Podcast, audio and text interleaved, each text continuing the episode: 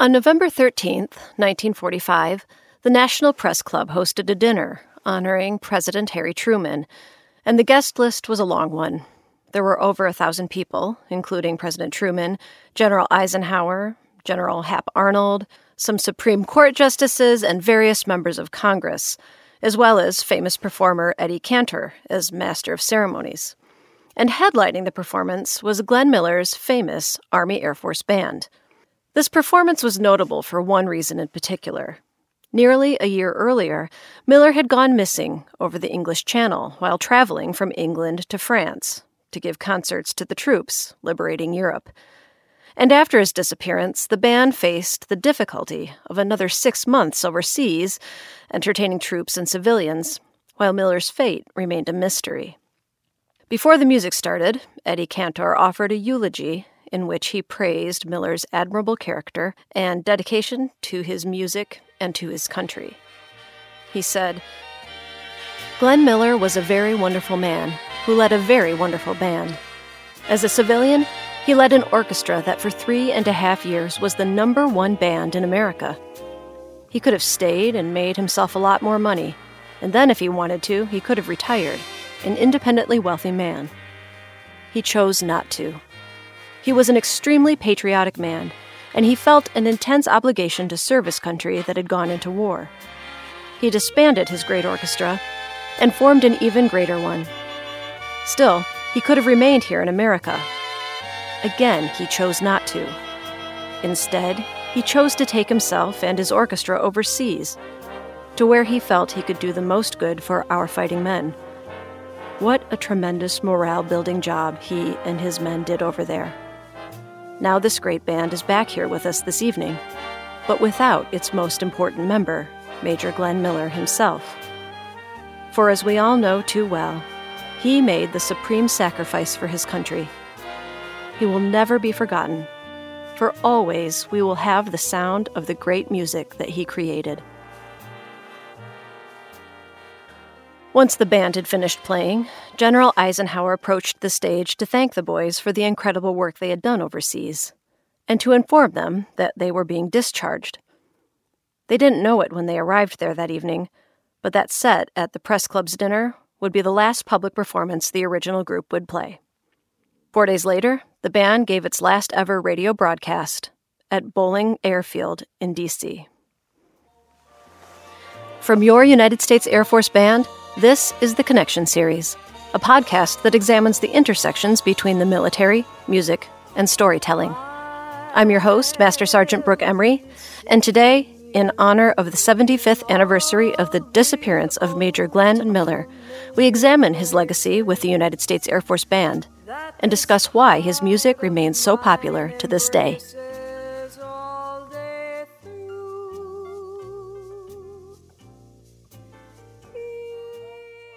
With me is Chief Master Sergeant Kevin Burns. He's the chief of the Airmen of Note and split lead trumpeter for the past 17 years. Thanks for being with us today, Chief. Thanks, Brooke. Glad to be here. So, after Miller's disappearance over the English Channel, the band stayed in Europe for another six months, and then they came back to the States and were eventually discharged. And from that point forward, how did the Airmen of Note come to be what they are today? Well, of course, the Air Force Band had already been in place here at Bolling Air Force Base, and the commander of Bolling was Brigadier General Sidney D. Grubbs. And he was very proud of the band, but he thought that something was missing. He wanted uh, there to exist a dance band in the style of Glenn Miller. And so he asked the commander of the Air Force Band at the time, Colonel Howard, what it would take in terms of budget and personnel to put together a dance band. And so he even went so far as to ask uh, Glenn Miller's wife uh, if she would support the plan. And she did. And so the idea came together, the personnel, the budget. He was the, the person that made that happen. And by 1950, the band had been formed and was off and running. And for many years, it was just a dance band as, as he wanted. Uh, because it was a very still a very popular style of music for, for dances in the in the the clubs and so forth before it became uh, kind of a concert oriented ensemble like it is today. So, of course, the Airmen of Note, like you said, it's evolved in the past 60 to 70 years. How do you still recognize or realize the Miller legacy today? Well, next year we're celebrating our 70th birthday, the Airmen of Note. and so uh, I think there probably has not been a year that the Airmen of Note has not performed Glenn Miller music. Uh, I know that since I've been in my entire 17 years, uh, virtually every public concert, there's been at least one or two Glenn Miller pieces that we perform for the public. It's still loved around the world today. It's still and will always be very uh, important to military history. Uh, it's iconic. And what I've always uh, found interesting when I first heard the idea that Glenn Miller's music uh, over in U- the European theater, still to this day, to a generation, is considered the very sound of freedom. And I always thought that fascinating. When you, but if you realize that when the Allied troops in World War II were moving through and helping to restore a war torn Europe, this is the music they brought with them. Uh, so you can imagine being a young person and hearing this music that the Allied troops were playing, and just from that point on, thinking, wow, that's the sound of freedom to me. It's very cool.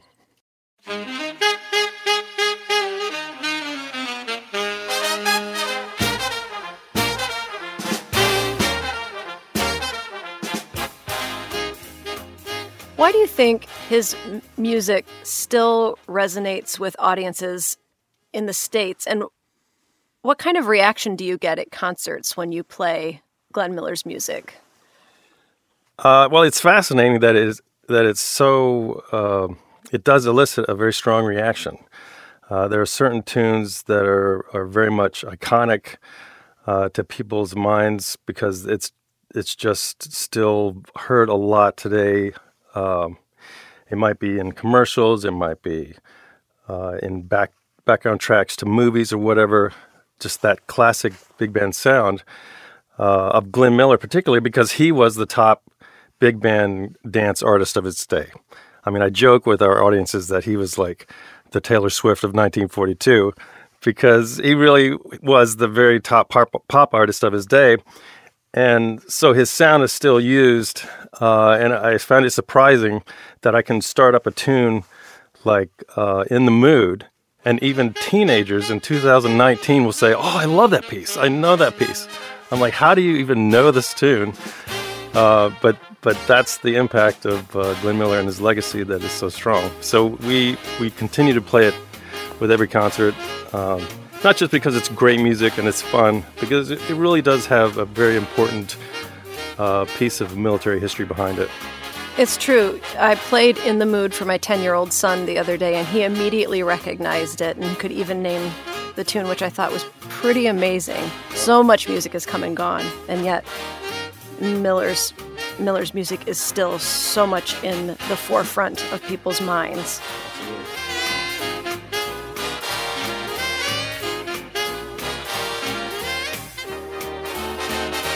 You mentioned uh, the Miller sound, and can you tell me a little bit about what makes his music sound the way it sounds?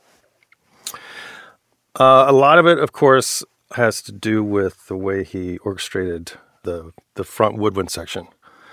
There was a classic uh, clarinet lead sound, and what in a traditional big band, uh, the bari our bari sax player will pick up maybe an alto sax, and it just has this this this sound that's unmistakable from like the first note. And also, I think part of his his sound is that his his arrangers like uh, Jerry Gray were were very well known. He he kind of sequestered them as you know his guys to to write all these great charts, and they had their their style of writing uh, that was very unique that helped create his sound. He was also very uh, from what I understand, very deliberate about pr- reproducing on stage the sound that he would record that people were well known for. Um, he didn't uh, stretch out a whole lot from evolution of his recordings because because he knew that's what most people heard him through. So when he would hit the stage, he wanted to sound just like the records. He wanted his sound to be very consistent, whether there was on the radio, through records or in live performance. I imagine that must have been fairly confining for the musicians on stage, but it, it certainly built a name for the group. I mean, people loved it. Right. Absolutely. Uh, and uh, we have had some experience going through old records of Miller when he got into the Army Air Corps, for example, and listening to how some of those classic uh, recordings evolved a little bit, where the musicians may have wanted to like push the tempo a little bit or do a little bit this or that with it. So we we've actually altered some of our articulations based on the Army Air Corps uh, recordings more than like the civilian recordings before he got in. And there there have there were some differences that came out of that. That's interesting. Do you have a favorite Glenn Miller tune? Um, you know what I I do. There was a tune that we performed uh, a lot, it, and I mean I I think I probably loved it because I it's one of the Miller tunes that I got to to kind of interact with our vocalist Paige a lot on and I would go out and speak. It had it had, it had so much like show business side of it, uh, but it also was a really fun, unique piece called "The Rumba Jumps."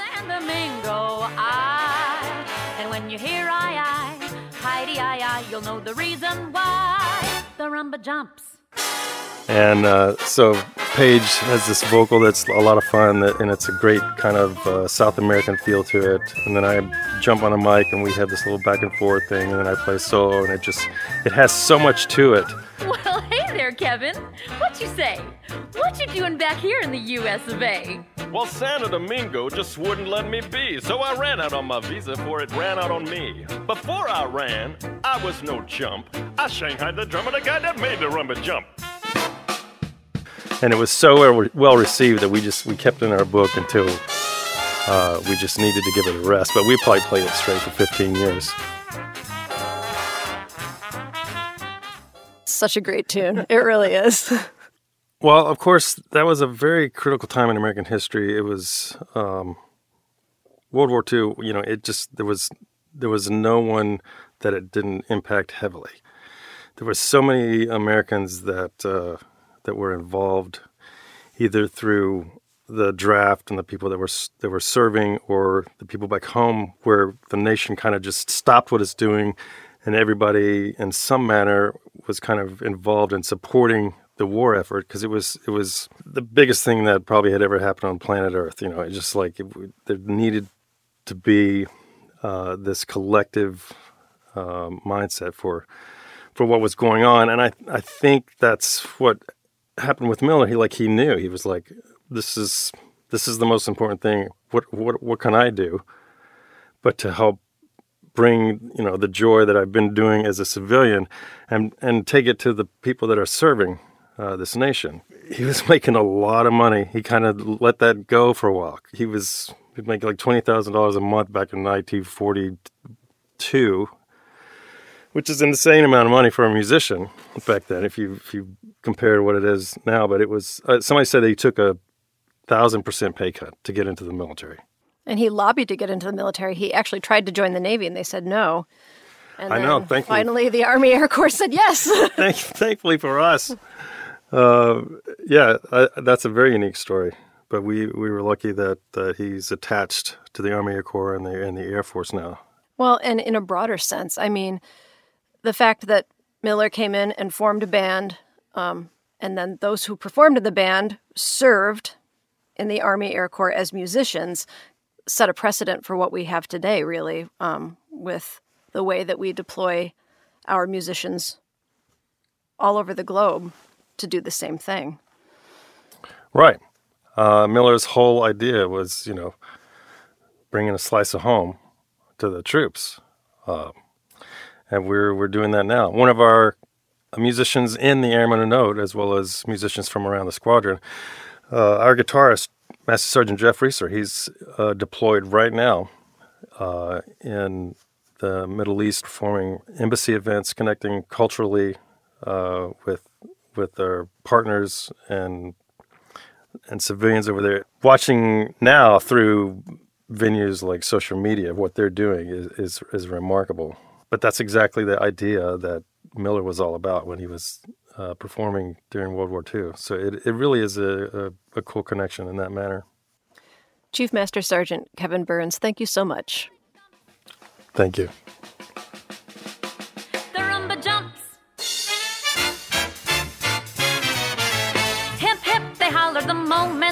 Landed. We've got a rumba the king once commanded. Then they passed the tin and started into play. The way they learned to play back in the USA. Now they're on the air and San Domingo's laughing it up. Dr. James D'Angelo is a man who knows how to get things done. A retired oncologist, he is the founder and chairman of the International Midway Memorial Foundation, a group that lobbied for years on behalf of those who served in the Battle of Midway. Uh, basically, myself and another admiral worked seven years to get Congress to pass a bill to make the Midway Islands a national memorial. When Dr. D'Angelo decides he's going to pursue something, he is relentless. And for his latest project, he has slowly assembled a team of people he hopes can finally solve the mystery of Glenn Miller's final resting place.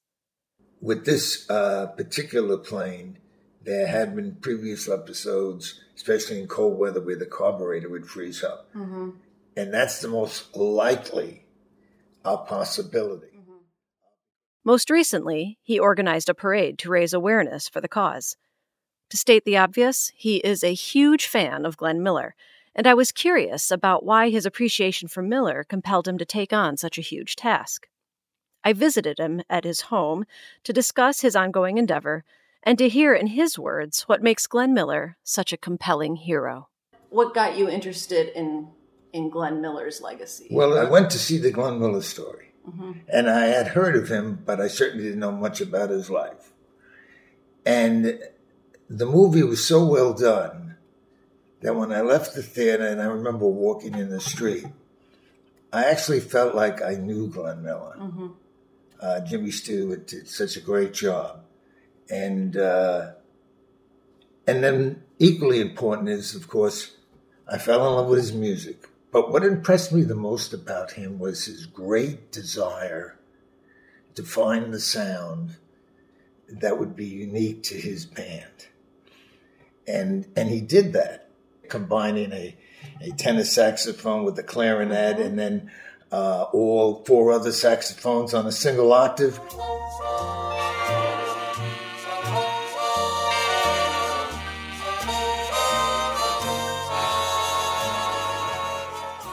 to me, the two greatest parts of that movie, one I love more than the other, and that's the introduction in the movie to Moonlight Serenade, where they play one note and note, and it gradually builds up into a crescendo, and they go from practicing Moonlight Serenade. Have you ever seen the Miller story? Oh man! And then it goes out to where the band is, and no matter how many times I see it, I never get tired. I was since I got involved, I must have watched it about ten times. And then at the end, at the end is very touching. I don't know if this is true, but uh, Mrs. Miller always wanted Glenn to uh, write a song about Little Brown Jug, and for whatever reason, he didn't want to do it, but he did do it and that was supposed to be her Christmas present on the Christmas show with, without him.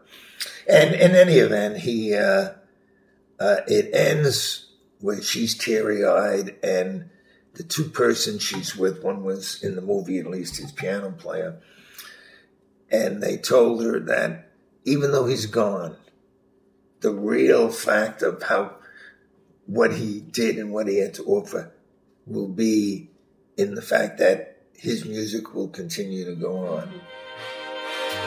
And to me, Moonlight Serenade is is is my favorite song. Although I, you know, I love his other uh, music as as well.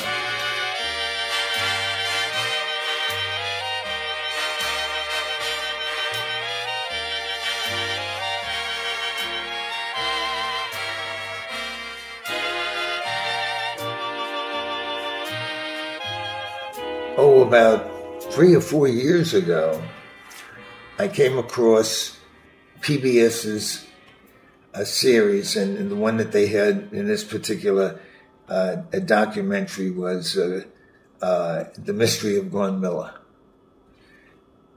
They, like they do with many of these programs, they never really come up with an answer uh, you know, they may come close, it may make you believe certain things, but most of the time the definitive proof is not there. But uh, to hear his music again, and then the idea came, why not? Why don't I see what we can do? Because I had some contacts uh, in uh, in Sarasota. Um, why don't we try? What I'm trying to do is to mobilize as much public opinion, uh, and I, my idea of doing that, I feel is not just to promote the idea that we're going out to look for his aircraft. I think what's more important is to get the public to really get to find out who Glenn Miller was and and what a person he was. Just this week, I contacted Senator Scott's office in Florida to see if um, he would be willing to um, um, approach the president and I felt strongly to see if we could get the Medal of Freedom for Glenn Miller. Mm-hmm. Because when you really get to know his story, look, he leaves his wife, and, and, and, and look how difficult for both of them to go over there. But he felt so strongly, one that to wanted to um, uh, improve the morale. Mm-hmm. Tommy Dorsey didn't do it. Jimmy Dorsey didn't do it. Artie Shaw didn't do it. All these others. Now, were they selfish? No, but he did it.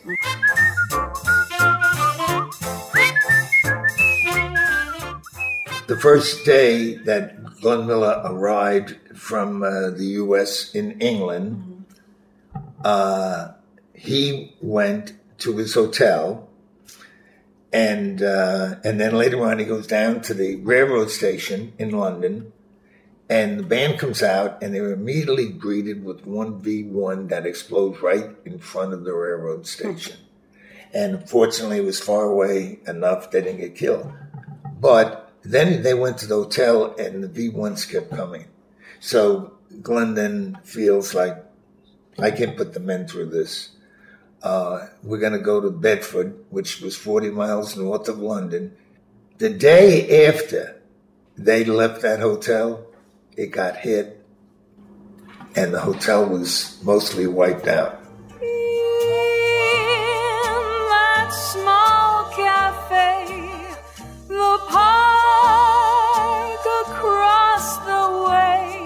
Why, why go discover Miller's plane? That was a question I was going to ask you. Right. Yeah. Okay. One, of course, I feel it's the right thing to do to bring closure not only to whoever's remaining in his family, but to the American people that remember him. And then, second, as time goes on, memories begin to fade. Bringing up something from the past that's physical makes a connection between the present and the past. And maybe he didn't say this, but I would add this. I would say that that's extremely important because it provides strength and courage to the people that live today. I think America needs that. I need to they need to remember the great people and what they did in the past and, and that's not done as much anymore. But they don't realize the value of it. Okay? They don't realize that as you go through life, you gain strength from other people and then you gain strength if you can emulate them within yourself. So there's more to it than just the uh, the scientific aspect of of finding the uh, finding the uh, remains of the plane, and that's the long way around of saying why we should uh, find this aircraft. My ultimate goal is to, um, which is a real long shot, but it's to try to revive his music, and uh, it's a a challenging task, but nobody dances together anymore. There is no more foxtrot. Everything is individualistic, and that's fine. But there's never, to me, you can't get too romantic dancing by yourself. Absolutely. And and I and and I love what Miller's music and other bands brought to romance. I think without romance, this this world would be uh, t- much tougher than uh, you know than it is. So, uh, so so that's that's that's where where we're at. I'll be looking at the moon, but I'll be seeing you.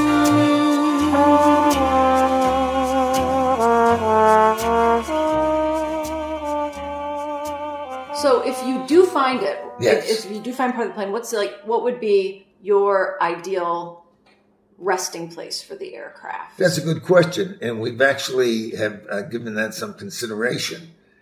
And um, I have thought of uh, the Smithsonian.